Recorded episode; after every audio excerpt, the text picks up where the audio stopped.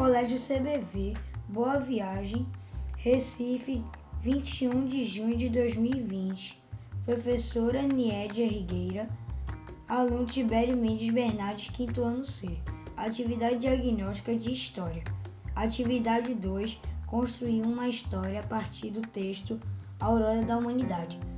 Numa, numa quente tarde de verão, sobre um sol brilhante, um bando de, um bando de 30 pessoas, homens, mulheres e crianças, poderia ser sido vistos avançando lentamente sobre o terreno africano. Os homens armados de temíveis lanças de ponta de pedra, protegidos por peles de animais. Iam à frente do bando, caminhando, espreitando nervosamente leões e outros predadores, observando todos os possíveis pontos de caça e, e, e examinando o solo à procura de excrementos e pegadas que indicassem a passagem de elefantes. As mulheres seguiam na retaguarda, caminhando inclinadas, com o, cor, com o corpo arqueado pelos pesos das crianças pequenas que transportavam. As crianças maiores corriam e brincavam em torno do bando, que prosseguiam, transportar, prosseguiam lentamente o grupo mantinha o olhar vigilante no terreno que atravessava sempre as letras, a, a, alertava, alerta a qualquer coisa que eles tivessem para oferecer, como alimento, sementes e frutos, e também animais mortos.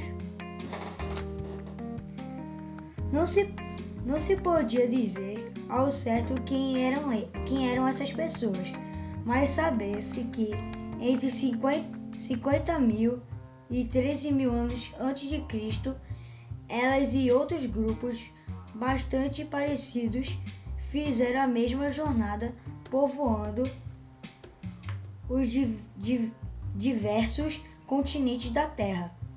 É claro que estes grupos não tinham noção destes não tinham noção destes empre, empre, empreitadas.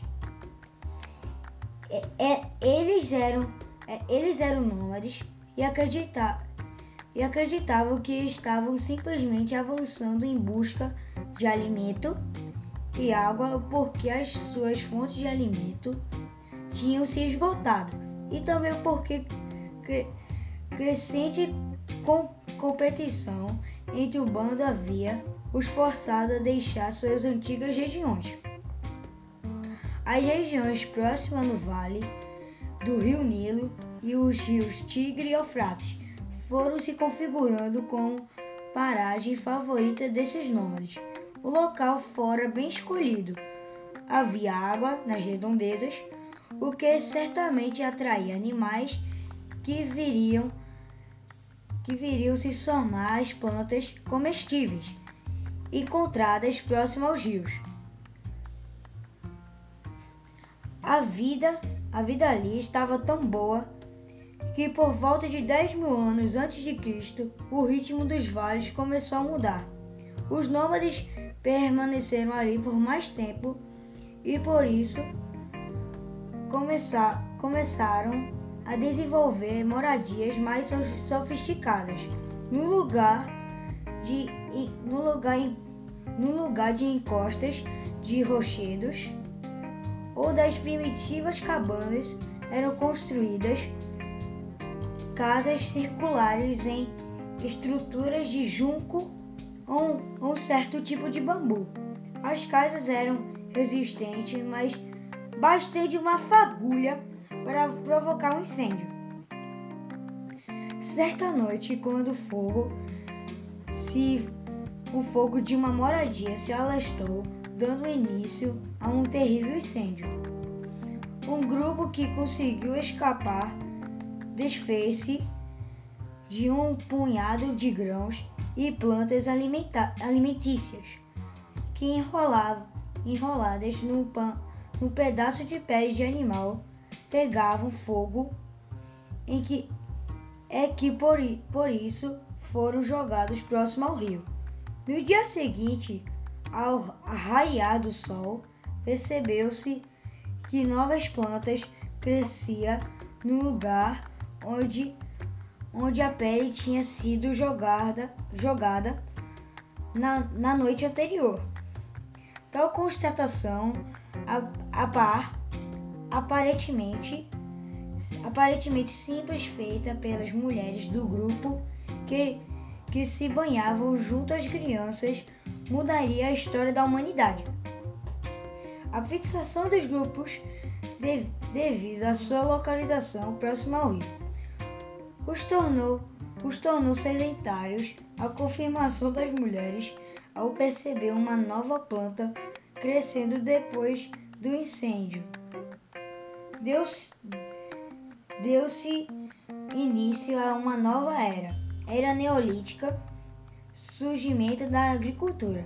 Com essa descoberta, a população da aldeia começou a plantar, assim tendo seu próprio alimento, causando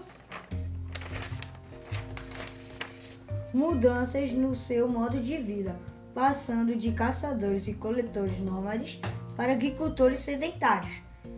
Com isso, a população da aldeia passou por algumas dificuldades para se adaptar à nova descoberta, como a, escolha, a escolher a planta certa para o solo, observar a época certa das enchentes dos rios para não perder a plantação, saber o cultivo da terra, saber o tempo para colheita e a utilização e fabricação de ferramentas certas para, para ajudar na agricultura.